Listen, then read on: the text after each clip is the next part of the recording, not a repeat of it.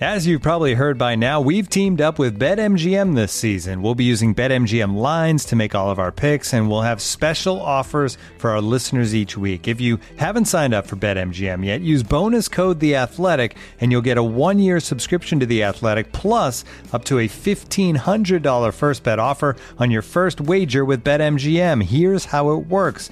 Download the BetMGM app and sign up using bonus code The Athletic. Make your first deposit of at least $10. Place your first bet on any game and claim your voucher for a one year subscription to The Athletic. See BetMGM.com for terms. U.S. promotional offers not available in D.C., Mississippi, New York, Nevada, Ontario, or Puerto Rico. Gambling problem? Call 1-800-GAMBLER. Available in the U.S. Call 877-8-HOPE-NY or text HOPE-NY 467-369 in New York. Call 1-800-NEXT-STEP in Arizona. 1-800-327-5050 in Massachusetts. 1-800-BETS-OFF in Iowa. 1-800-270-7117 for confidential help in Michigan. 1-800-981-0023 in Puerto Rico. First bet offer for new customers only in partnership with Kansas Crossing Casino and Hotel. Don't forget, if you haven't signed up for BetMGM yet, use bonus code The Athletic, and you'll get a one-year subscription to The Athletic, plus up to a fifteen hundred dollar first bet offer on your first wager.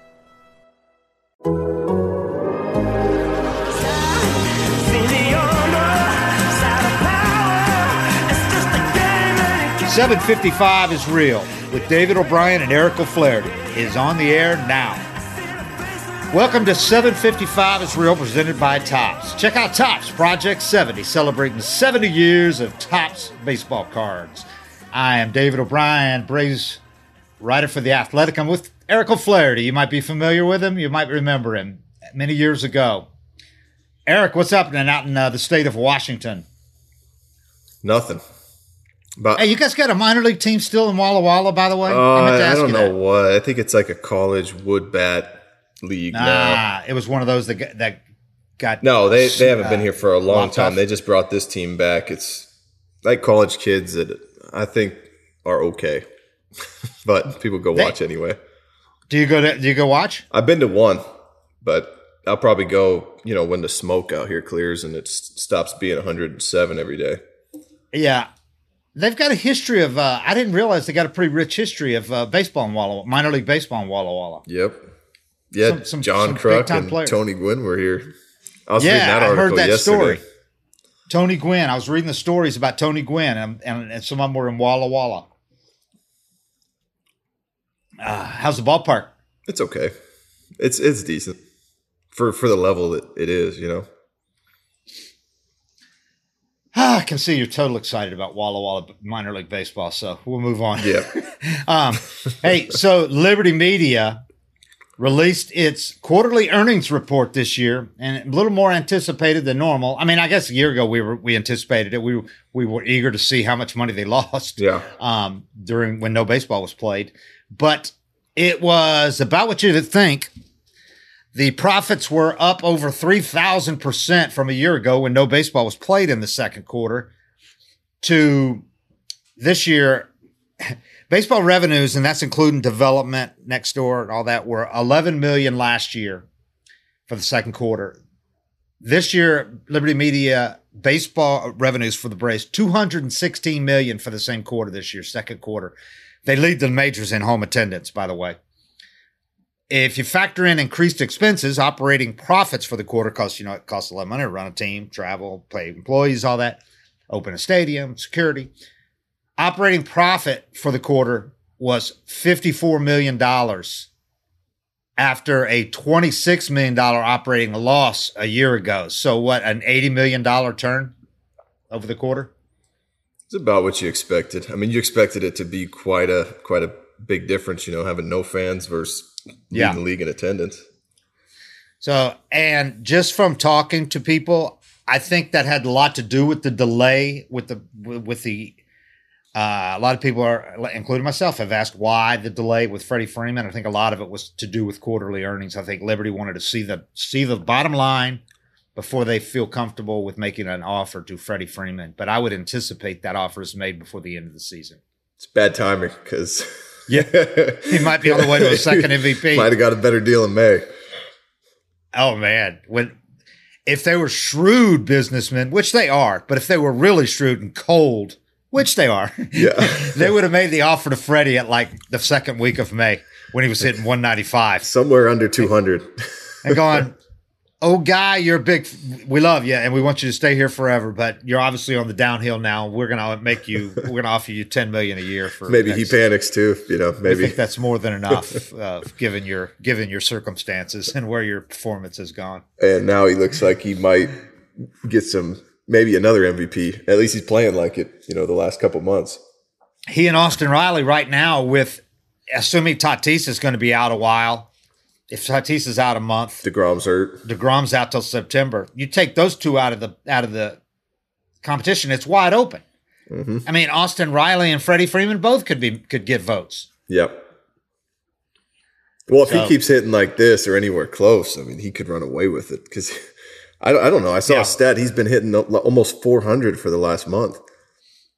We'll get to those stats here in a second. That uh, first of all, wanted to get to the most important besides the Liberty Media revenues, the bigger story for Braves fans. Last night, this team finally got over 500, and I really I got this sense, and I said this a couple of days ago. I told my boss this, and and uh, and some people, other people online, that I think this was this to me felt different than the previous times where the Braves flirted with 500, because they they go they held their own in that 18 game brutal stretch coming out of the break. They they went one loss, one loss, one loss, which against the competition they were facing, including three of the six division leaders, and the other two teams were contenders. They held their own. They could have easily had been three, four games over 500 in that stretch, despite losing a lot, some more people to injuries, despite incorporating a bunch of new bodies into the fray. They held their own. And then they go to St. Louis. I know St. Louis is down this year, but they're still above 500 and they still were a contender coming out of the break. They won the first couple of games there, and they had one of those comeback wins in game two where they were down 3 0 in the first Yep. inning, came back and won. That's what sold me. Yeah, I really felt different, but it, it this it had a different vibe. Then last night they come back again after twice giving up a lead, Yep. and they they they they put together one of those late innings rallies. hmm Before, by the way, the, the night before, by the way, they won for the first time this year when it was tied after seven innings. The first time in twelve games. The last the last two games felt like the team you watched the last three years. It, it felt Yeah. like the team that ran away with the division because those were the games that happened. They'd be down, and Yeah, you know we talked about it all the time. They'd be down four, and you'd feel like it was a tie game. yeah, And you know the bullpen the bullpen pitched great. The guy when Riley hit that home run last night to tie it, yeah, I, th- I said there's no way they're losing this game. yeah. You know because it so- just it clinched it for me that they that they got that mojo back. So that eighth inning rally was a lot different than we've seen because it was so many walks. You just don't see that four Yeah. consecutive bases loaded walks. Three of them by an all star closer this year, Reyes.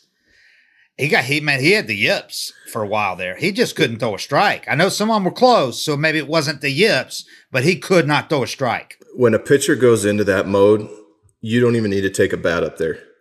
Yeah, You don't even need to take a bat, and you see it so often. And this is this is what always pisses me off because you'll get to like the first or second walk, and some hitter will come up there and swing first pitch. And Ah, I talk to hitters about it. Their mindset is always, well, he just walked. You know, he just threw four straight balls. He, he's going to groove one now. right, right. Like, dude, he's been trying to groove one for two hitters. He cannot find the zone. And the only way out of this is either you swing the bat and let him off the hook or his manager yanks him from the game. If he keeps throwing, he's going to throw a strike 10% of the time until he comes out of the game.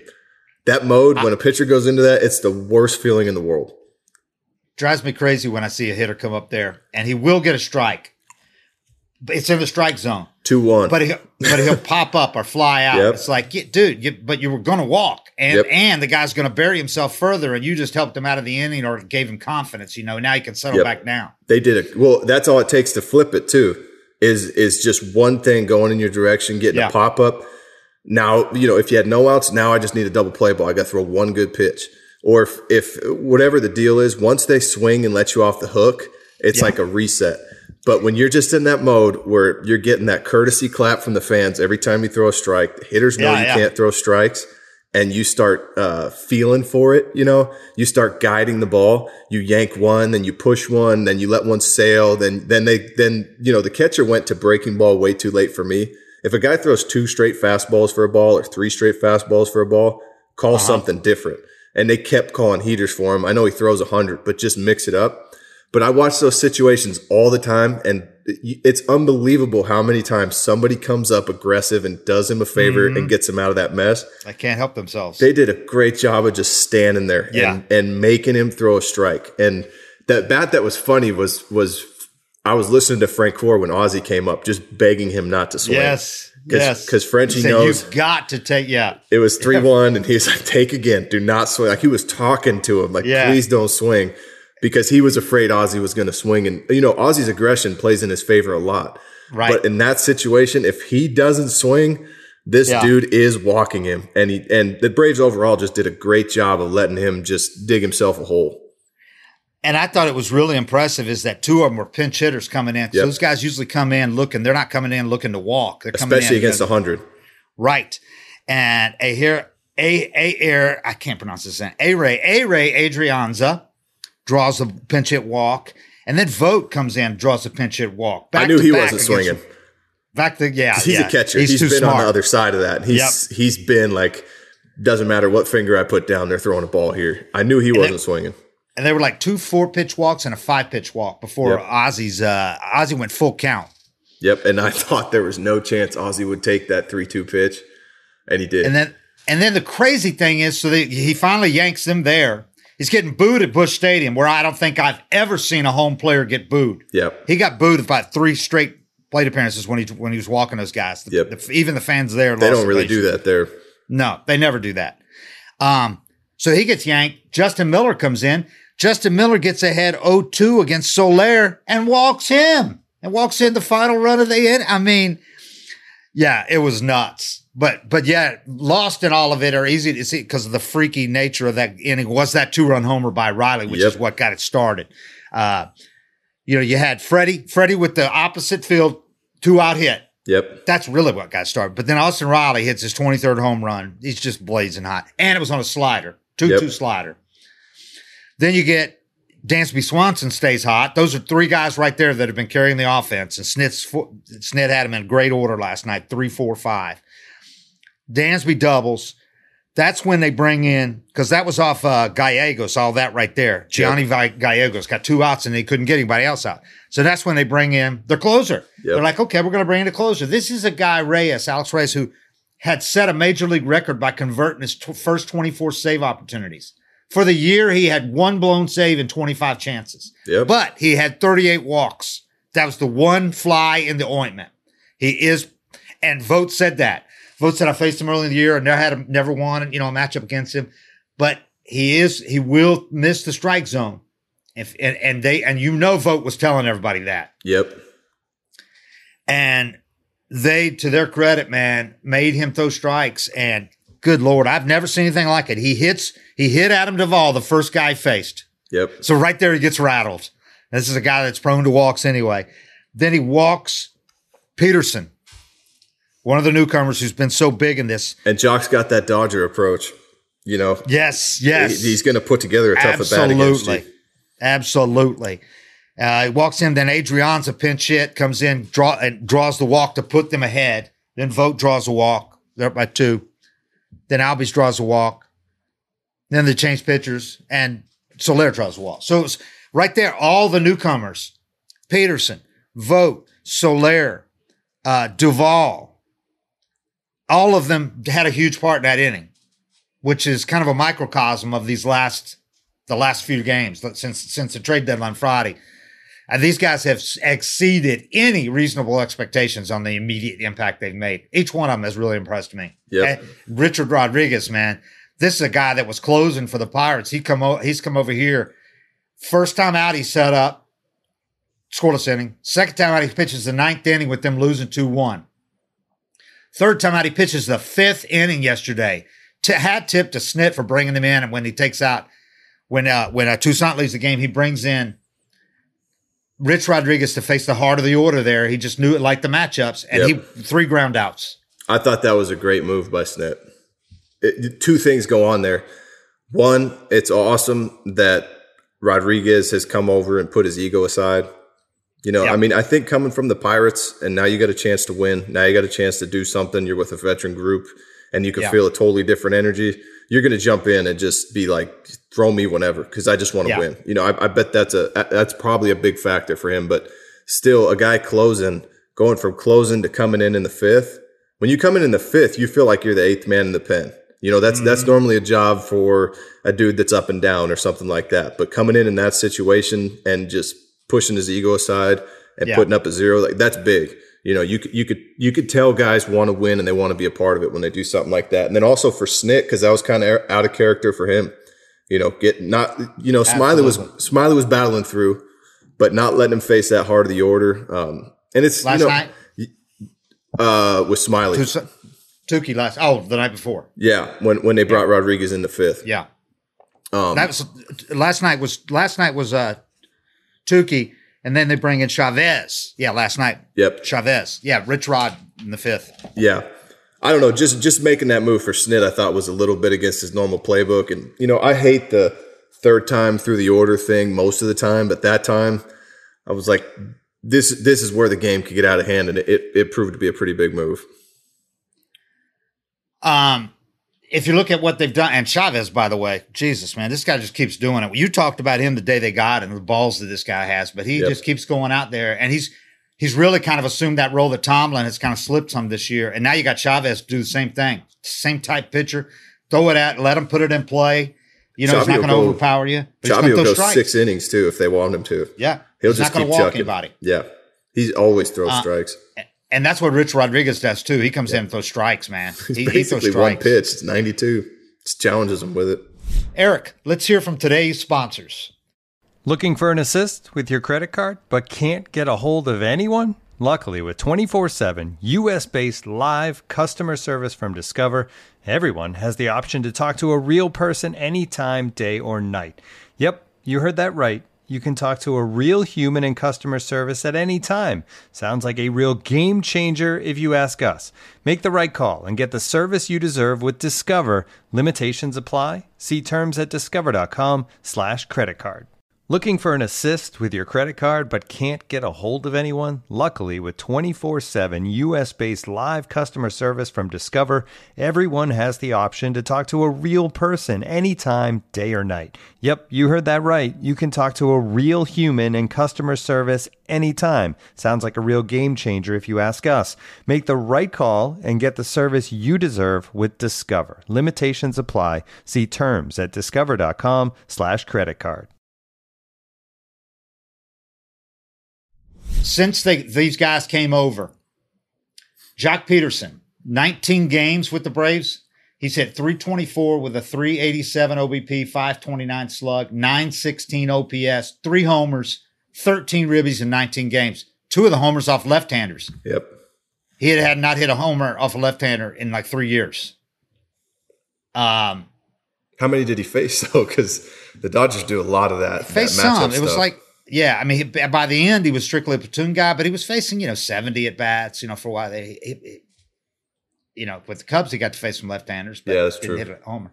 But um, then you had, then you have uh, uh, Soler has played five games with the Braves, sitting 316. He is six for 19 with two homers, five ribbies, 1,041 OPS.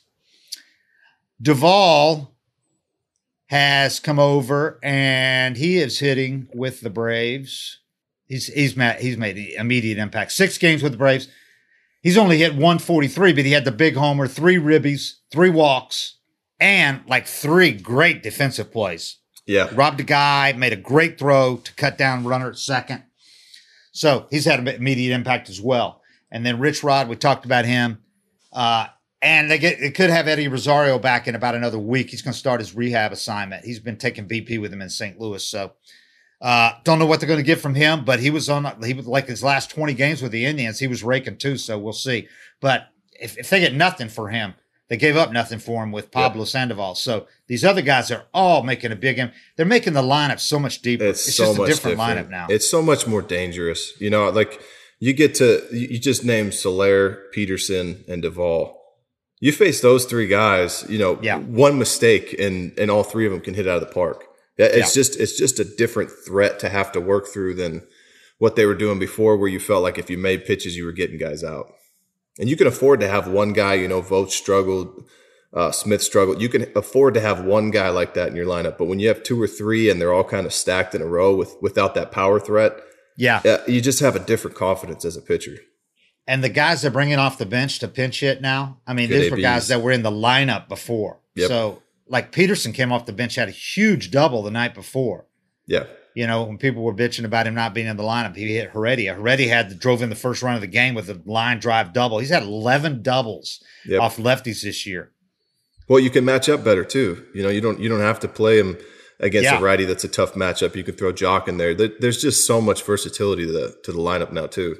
Yeah, so he'll be playing Joc against all right-handers and against some left-handers too, because he's you know he's shown he can hit lefties too. So Joc's going to be in there majority of the time, but not all the time. But he's got a platoon thing now, kind of like poor man's Dodgers. You know, they're Yep. not paying him millions and millions of dollars, but they've got ability now, flexibility and options. You don't have to just Mhm. run that same line out there, lineup out there when it's struggling, and you get to the bottom of the order and it's not out, out, out pitcher. You know, it's Yep. uh, it's just night and day from from a week ago. Yeah. the, the changes in this lineup now. It- so Feels a lot like what what you had to deal with last year and the year before. You know, where that bottom of the lineup could hurt you too.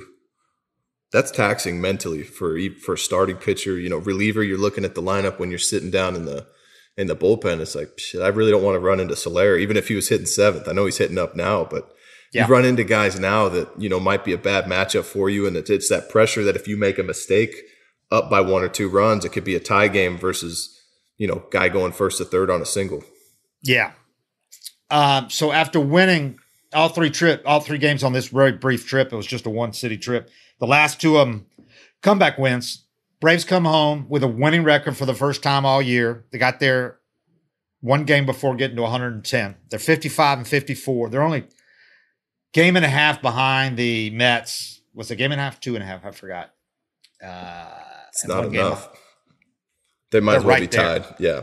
They're right there. They've Mm-hmm. gained like four games on the Mets in a week, man. Yep. It is, uh, and the Mets are reeling. They just lost three out of four at Miami. The Mets did. They are, the Mets are a game and a half ahead of the Braves, a half game ahead of the Phillies. I think the Phillies and Braves are both going to overtake the Mets. Yeah. Well, I, I was listening. I watched a little bit of the Mets game last night, and I always like listening to their announcers because when Yeah. their announcers start getting pissed and frustrated, And their announcers are good too. they are good. But when you're playing for them, you don't like them. But w- when Mm-hmm. when they start getting frustrated and criticizing guys and getting down on guys, Yeah. I, I know they got a good eye for the game and, and they're watching and, and Yeah. you know what I mean? I can Yeah. tell the energy from their announcers overall, just how things are going for them, how the vibe is. So they're are feeling that pressure, it, man. Yeah. The Mets are going to Mets it. I They're think doing they're it in a different to. way, but they're doing it. Um, so the Braves survived that 18 game stretch out of the All Star break with against all those good teams. Cardinals still had a winning, still have a winning record. So I mean, it's not like they were going up there and facing a drag, and they swept them, which you don't do at Busch very often. Uh, so now they come home, Never. and the Braves are facing the Nats, who are reeling right now. They, you know, they've they've waved the white flag at the uh, at the uh, trade deadline. Vogt said after last night, he said, "This is a really good baseball team that I'm happy to be a part of. Our bullpen has been phenomenal. Obviously, timely hitting from the middle of the order. They just picked us up night after night after night. So we're doing a lot of things well, playing good defense, pitching really well. So the starters are giving us a chance to win almost every night, and that's all you can ask." Um, they got to 500 with a 7-4 win on Wednesday after trailing 3-0 in the first inning with Touki. He had struggled in that first inning. Then he settled down and Yep. pitched fine for the rest of his. Well, he did a good job too there because that's the start that that, that could have blown up on Touki in the past. Yeah. I thought I thought he didn't have his best stuff, but he he did a good job Last getting, night, getting yeah, I was through talking about that Smyly the start. night before. Oh yeah. Um, so they got to 500 with that win, and then they get over last night. They had lost nine straight times when they had when they got to 500, or when they had a chance to get to 500, and then when they got to 500, they had lost multiple games every time they got to 500, either two, three, or four straight games every time they got to 500. So the last two nights broke a lot of these, snapped a lot of these streaks, as well as that godforsaken one loss, one loss, one loss thing that had started at the All Star break. Yep. So those are all behind him now, and they can just focus on playing. Which Snit said, "I hope we win a few more so I can just stop talking about 500." You know, yeah. but he was just glad to get past it. But he said he was never worried because he goes, I know we got bigger things in mind, and we're not going to do those things if we're at 500, below 500. So I knew we are going to have to get over 500 at some point. Yeah. So now they come home, and this stretch that they have coming up is they they survived the the brutal stretch because now it is entirely different.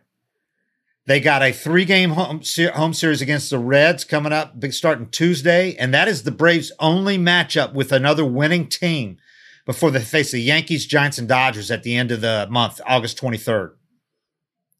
Of their 53 remaining games, 29 are against teams with losing records. That's good. And the Mets' schedule is quite different than that. Well, I mean, you know, the players aren't going to take that for granted. You know, no, you, you know, can't. You gotta, you gotta look at these teams because it, it, it, happens too. You know, a bad team comes into town and you think you're going to take it easy for a few days. You wind up losing two or three, but yeah. they got to look at this stretch like this is where we go. You know, this is it's go time. Put up your numbers now and and, and try to rattle off some win streaks because they haven't had any of those yet. Yeah, and this is the time to they're entering the soft portion of the schedule. This is the time to reel off one of those seven game streaks or win nine out of 10, that kind of thing. Cause they've got the next 15 games. The Reds is the only tough draw in that bunch because they've got two series against the Nats, one against the Marlins, and one against the Orioles in that 15 game stretch, along with the three games against the Reds. I would say they really have a chance to go. I think they need to go at least 10 and 5 in that 15 game stretch, and, and they got a chance to do a little better than that. Yeah. And, that, and they'll give them first place if they do that, depending on what the Phillies do. But I think they'll overtake the Mets in these next 15 games for sure.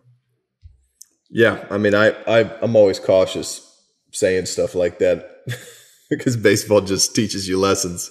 Yeah. Yep. Yeah. You can't take anything for granted. And we've seen them lose to baseball guys don't like when you're to. cocky. and we've seen the Marlins sweep them when the Marlins had no business being on the same field with them, too. So. Yep.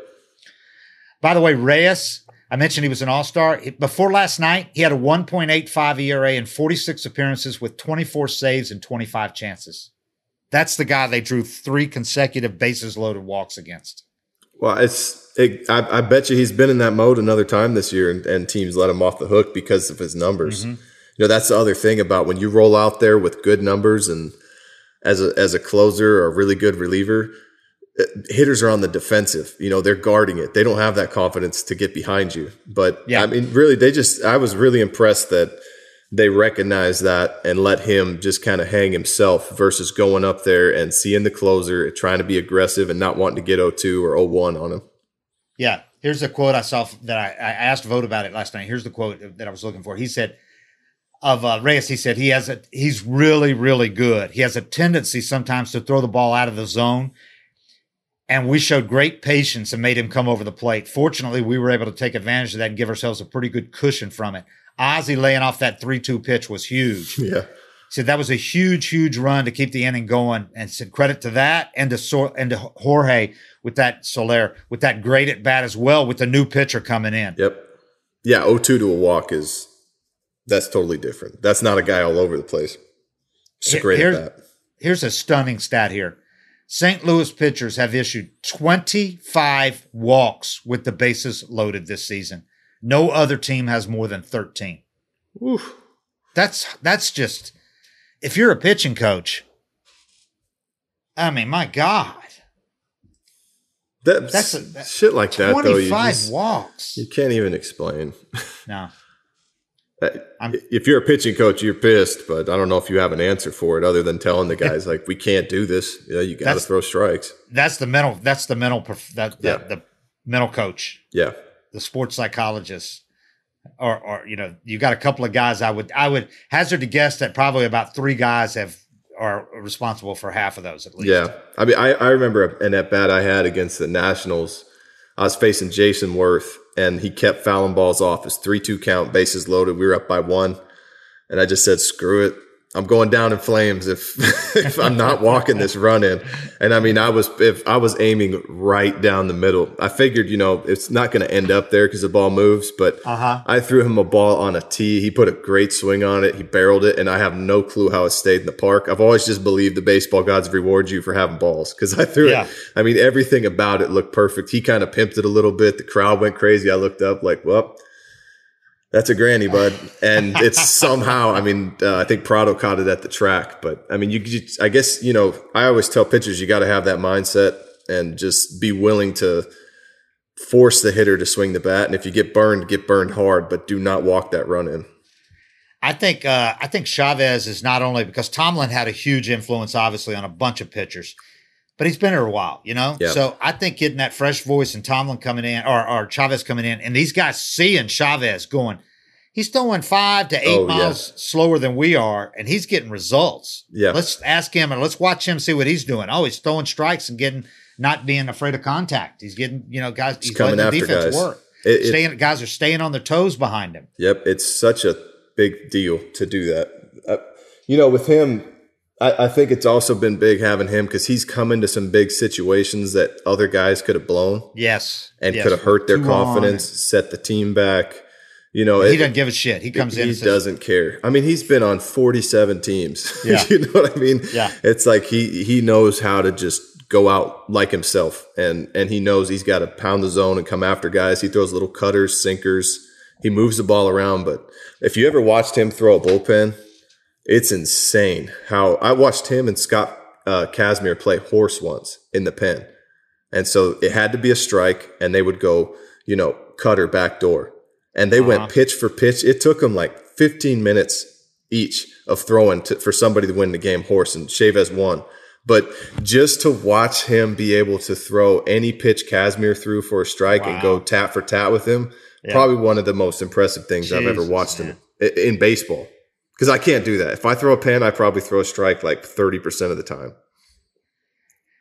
So I think adding him to that pin and the influence he's had on these guys, and then you add Vogt, a guy like Vogt, who's really talkative too. He's Mm-hmm. not a guy like an experienced veteran that came in and it's going to take two months to get to know everybody. You know, which which would happen if you just got a regular catcher that's not that comfortable and is not a backup. These backup catchers usually are real personable guys. That's how they stay around, as Yep. you know, forever.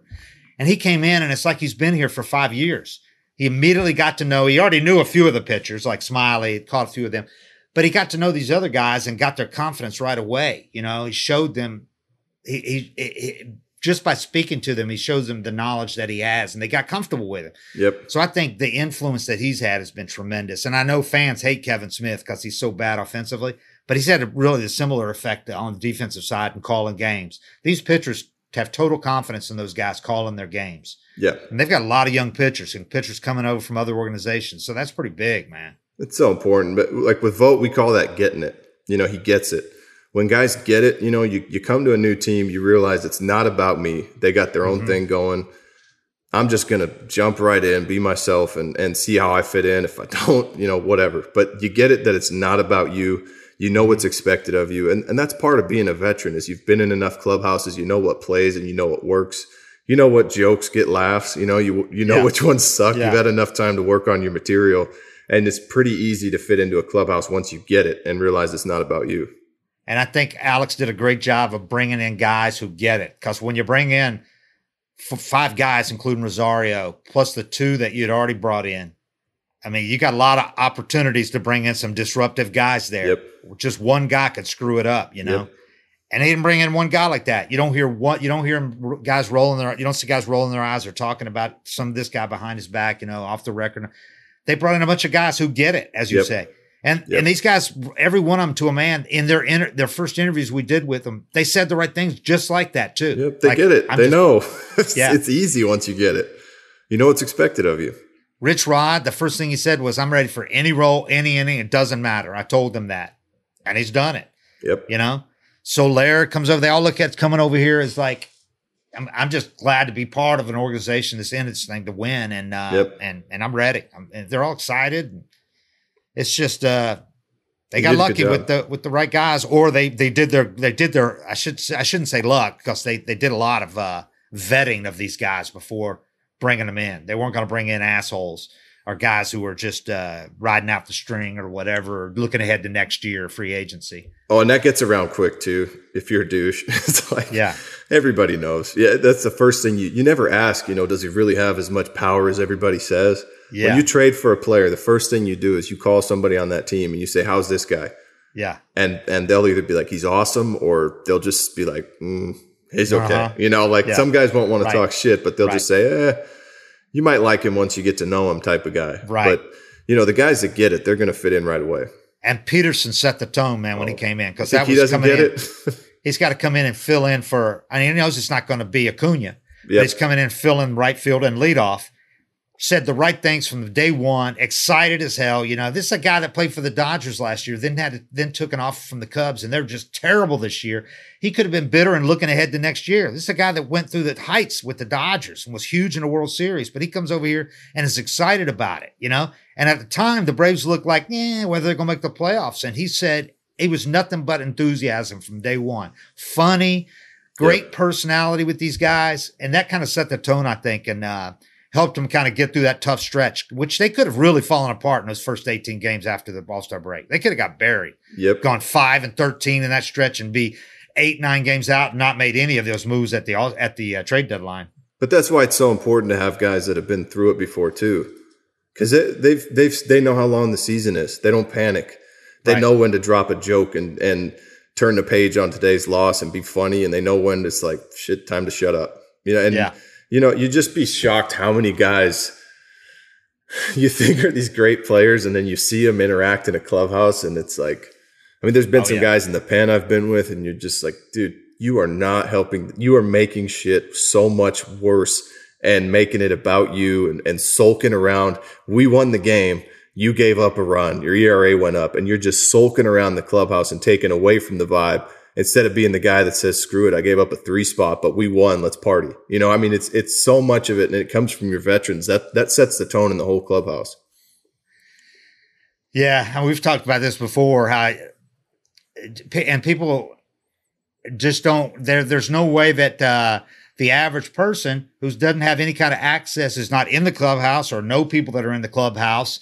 If you just you know watch it on TV, listen to the announcers or whatever, you're not going to really get a feel for who's really good and who's not in the clubhouse. Some of the times it comes across. Pederson comes across in the interviews as that, but there are easy read. guys that are good in the interviews that are not good in They the clubhouse. suck in the clubhouse. Nobody likes them. And Nobody wants versa. to go to dinner with them. Yeah, there's guys that are terrible players and guys like, Boring. do not send this guy down. we need him. Yeah, there's guys that are boring interviews or, or and terrible and, and aren't doing anything on the field, and people are like, "Oh my God, he's a cancer. He's bringing," and they might be the best guy in the clubhouse, or they might be Yep. br- holding it all together. I mean, they- people just don't know, and you can't explain that to them because you can't name names of guys that are douches that they think you know that are Nobody nobody think, calls guys out like that, but it'd be funny if that they, they think are good guys. You know, Yeah, he's hitting 350, but he's a douche. And if he got traded, we wouldn't even care. We'd probably be a better team. Nobody says that, but it'd be funny. Oh, yeah. Uh, Riley said, uh, Riley said about getting over uh, 500. He said, I think it's huge because it was on all our minds. He was honest about it. He said, every time we got to that mark, not being able to get over it, he goes, we still got a lot of ball. He said, it's not like we breathe easy because we still got a lot of ball games left. But hopefully it just builds that momentum that we definitely need to get this thing rolling. Because I like I said, we're right in there in the hunt. He goes, he was talking about the newcomers. He said, up and down the lineup, adding Soler, adding Duvall, those guys one through nine can leave the yard at any moment and drive in runs. He said, I think that's a huge boost. d'Arnaud's close. Ynoa, Ian, those guys are close as well. I think once we get those guys back, hopefully it just keeps getting better. Yep. I think it will too. Guys, let's take a quick break and then we'll finish up the show. If you're as obsessed with basketball as I am, then you know there's no better time of year than the NBA playoffs. Hey guys, this is JJ Redick. Twice a week, I'm cooking up something special for basketball junkies on my podcast, The Old Man and the Three. I bring on guests in all stages of their careers to talk about the league and share stories you won't hear anywhere else, like Devin Booker on why he talks so much trash or Paolo Banchero on his shooting workouts with Kevin Durant, Ray Allen's epic free throw competitions with LeBron when they were teammates in Miami. But it's not just about the player interviews. Every Monday, I break down the top three things happening around the NBA without the outlandish takes. Often joined by masterminds of the game like Tim Legler, we dive deep into topics like rookie reports, trade breakdowns, and why is mean mugging now a tech? The Old Man and the Three is the only companion podcast you'll need during the playoffs this year. Be sure to listen to The Old Man and the Three ad free on Wondery Plus or wherever you get your podcasts. And now, two pigeons bemoaning the fact you can stream DirecTV satellite free. Hey, Frank, a little birdie told me you don't need a satellite dish to get DirecTV. What's little birdie? Was it Jimmy the Sparrow? It's a figure of speech. Point is, you can stream DirecTV over the internet now. Oh, sure. Next, you're going to tell me those big birds are made of metal and filled with people, right? you mean airplanes? Stream DirecTV without a satellite dish. Visit directv.com. High speed internet service required. Terms and restrictions apply. Three guys here. I got their numbers down. Um, I've read the new numbers of the newcomers, but three guys that have really put the offense on their backs lately. Austin Riley. I, this guy's going to get mentioned in MVP votes, man, if he keeps this up. His past 13 games, by the way, 404, 21 for 52, eight home runs last 13 games, 18 RBIs, 904 slugging, 1360 OPS. For the year now, the guy's hitting 292 with a 20 with 23 homers, 65 ribbies. He's driving in more runs than Freddie. Yeah. 525 slugging and 897 OPS. Freddie Freeman, past 77 games, he's hitting 329 with 28 extra base hits, including 17 homers, 418 OBP, 541 slug, 959 OPS. His last 23 games, he's hit 372 with a 450 OBP, 1,078 OPS, seven homers, 12 walks, nine strikeouts in that stretch, 23 games. On May 7th, he was hitting 195 with a 733 OPS after 31 games. Right now, he's hitting 291 with 24 homers, 61 ribbies, 392 OBP, and a 504 slugging. That's an 895 OPS. That's three points above his career OPS, considering the way he started. Pretty and he's got a one, good. 131 OPS plus that's inching towards his career 138. It's right where he thought it would be. Okay. Then the guy, Dansby Swanson, the guy that I will admit to being surprised at what he's doing. I'm also surprised Riley's done it for all year because I we've seen Riley go through great surges and then have a month where he's just terrible. So Riley has to me has turned a corner in his career this year. But Dansby Swanson, I had this earlier this year, I was starting to write him off because the strikeouts have been enormous this year. But everything else, the average was too low to be a strikeout guy like that, and there wasn't enough power to be a strikeout guy like that. His last 15 games, he's hit 390 with six doubles, four homers, 16 ribbies, and 1132 OPS. Hmm. Yeah. So, the, and that's all in during that stretch that kept this team going. Then that really brutal stretch. Yeah, I mean, I think you had to figure. You know, I figured Freddie would get hot. That's an easy one. Just, I mean, he's done it for so long. Yeah. Austin, when I saw oh, Ozzie, Austin, you maybe thought he would have to carry a load with Freddie. yeah, yeah. But when I saw Austin on MLB Network talking about his swing, how in depth Yeah. he was with it, you know, I It was mean, impressive. it was impressive, and it was just kind of like this is this guy's going to keep making adjustments and fine tuning this thing where he could eventually get to where he's at now. You know, where he's where he's that kind of hitter, and you know, I know he's been streaky, but that's he's young. You know, he's only been in the league a few years, and he's I, for me any guy that can talk that in depth about hitting with his Yeah. power because he doesn't have to swing hard. He's just got raw power. Um, those guys you look at and you think this. It's just a matter of time before he turns a corner, and hopefully, I mean, this is legit. Yeah, I meant, I meant to ask you last night when I'm watching Reyes do that. What have you ever? What's that's what's the closest you've ever been to being in a situation like that where you just felt like, oh my god, I cannot throw a strike. Have you ever been? Oh yeah, multiple. I've been there, but What's that feeling? it's the worst. You know, I mean, you. It's almost like you can't feel the ball in your hand, and once you get once you get to the point where it's a thing, and you know your pitching coach knows you can't throw a strike, you could see the catcher just guessing at signs. Yeah. You know, anything you could throw for a strike. We're not even trying to set the hitter up, or I'm just trying to find anything you can throw in the zone right now. Yeah. You see the catcher go on that mode. You look at the hitter, and he's standing there just bored. He's not swinging.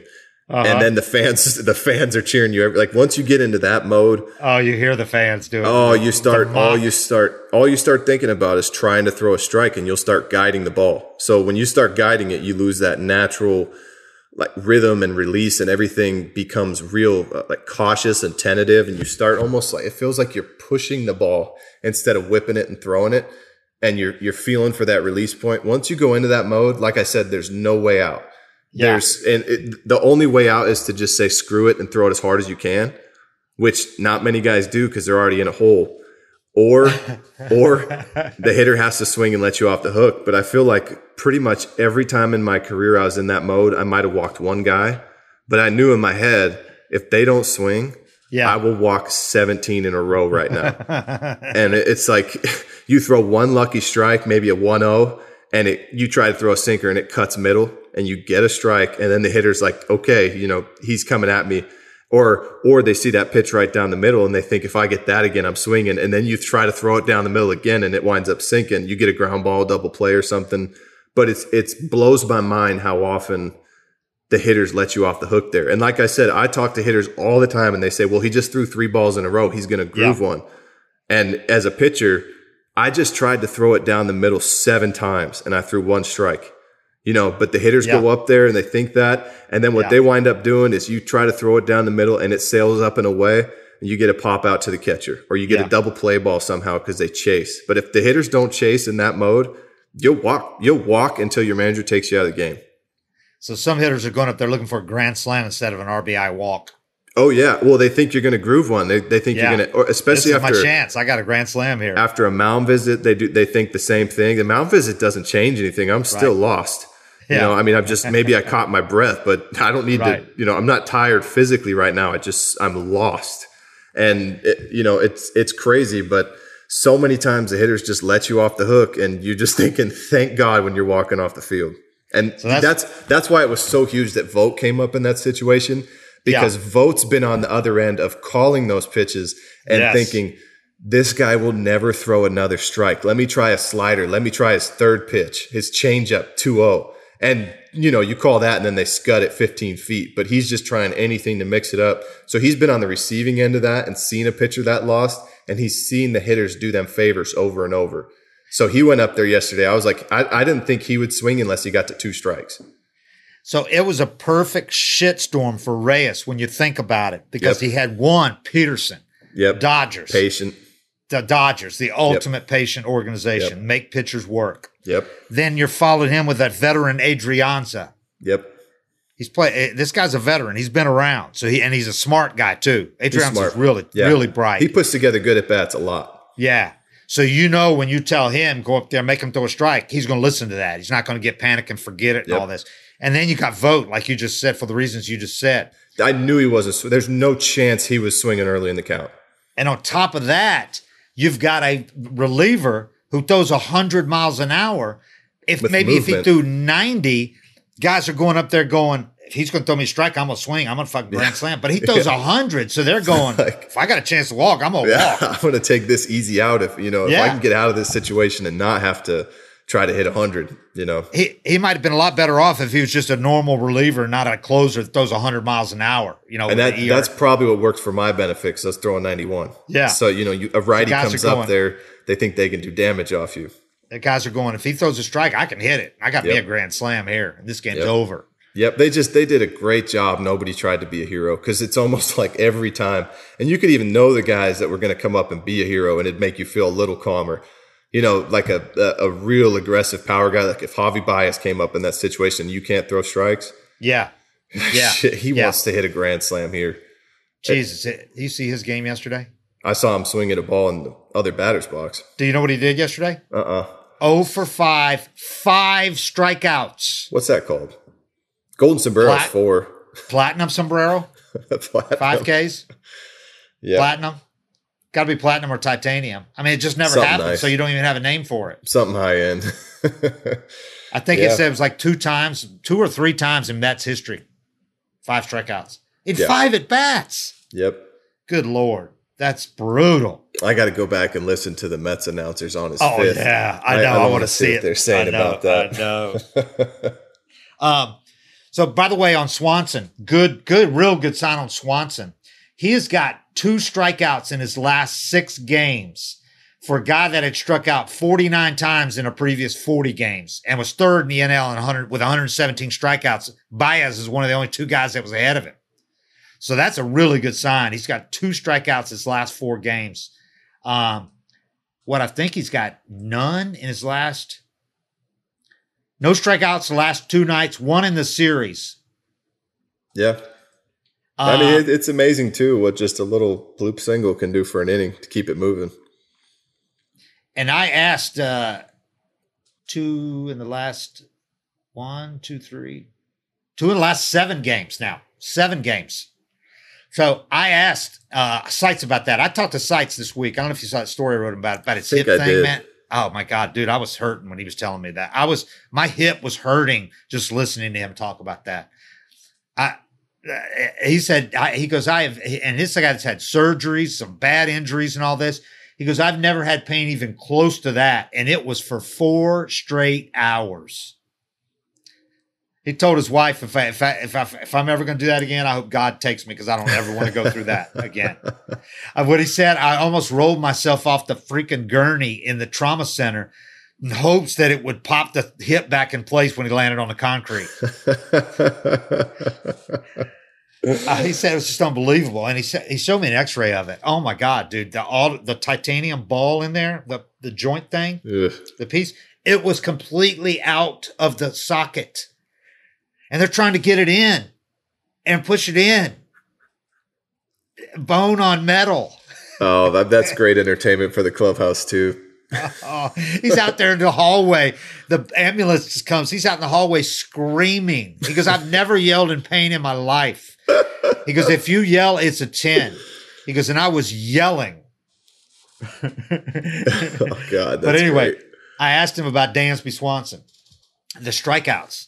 And he goes, "We've talked about it." He said, "I'm like, dude, you shouldn't strike out this much. I mean, you're you've got tremendous hand-eye coordination. You're as athletic as anybody on the field, and there's no reason with your hand-eye that you shouldn't be able to cut these things down."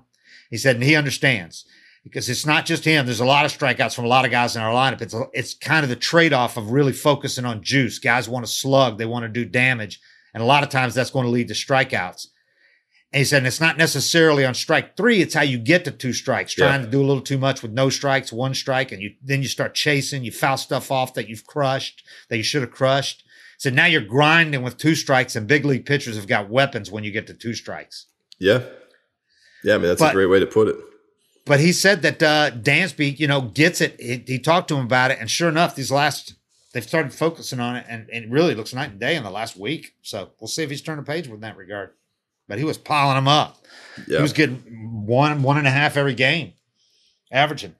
Yeah, I mean, well, that's you know that's that's the way the game's headed too. You know, there's there's there's not enough emphasis on putting the ball in play, but I mean, even a even a bloop single opens up a hole on the right side for the next guy when the when the first baseman has to hold you on. You know, and, and as a pitcher, coming up against a lineup of guys that you know are trying to do damage is Yeah. a lot more comfortable than when you face a, a bunch of guys that will take their Yeah. single. Because when a guy will take their single, that fastball down and away, it could be a single opposite field.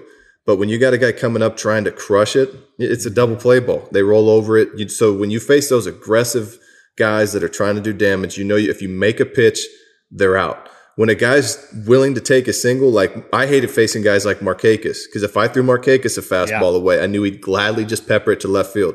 Maybe he won't hurt me. You know, maybe he's not taking me deep, but you know that you have to make pitches, and that just puts a different pressure on you. Yeah. Pesky, persistent hitters drive you crazy, huh? Drive me nuts. I hated those guys. The, the Mariners or the Angels when I was with the Mariners had Chone Figgins and Reggie Willits at the top of their lineup.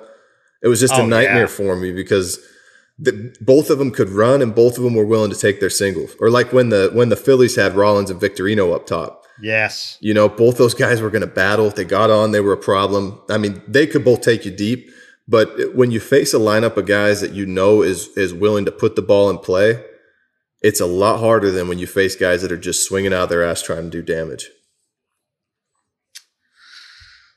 All right. Well, we kept talking about it all year, waiting for that run. And it might we might be in the middle of it now with the Braves. Finally, something different and uh, to talk about. And Feel good about it.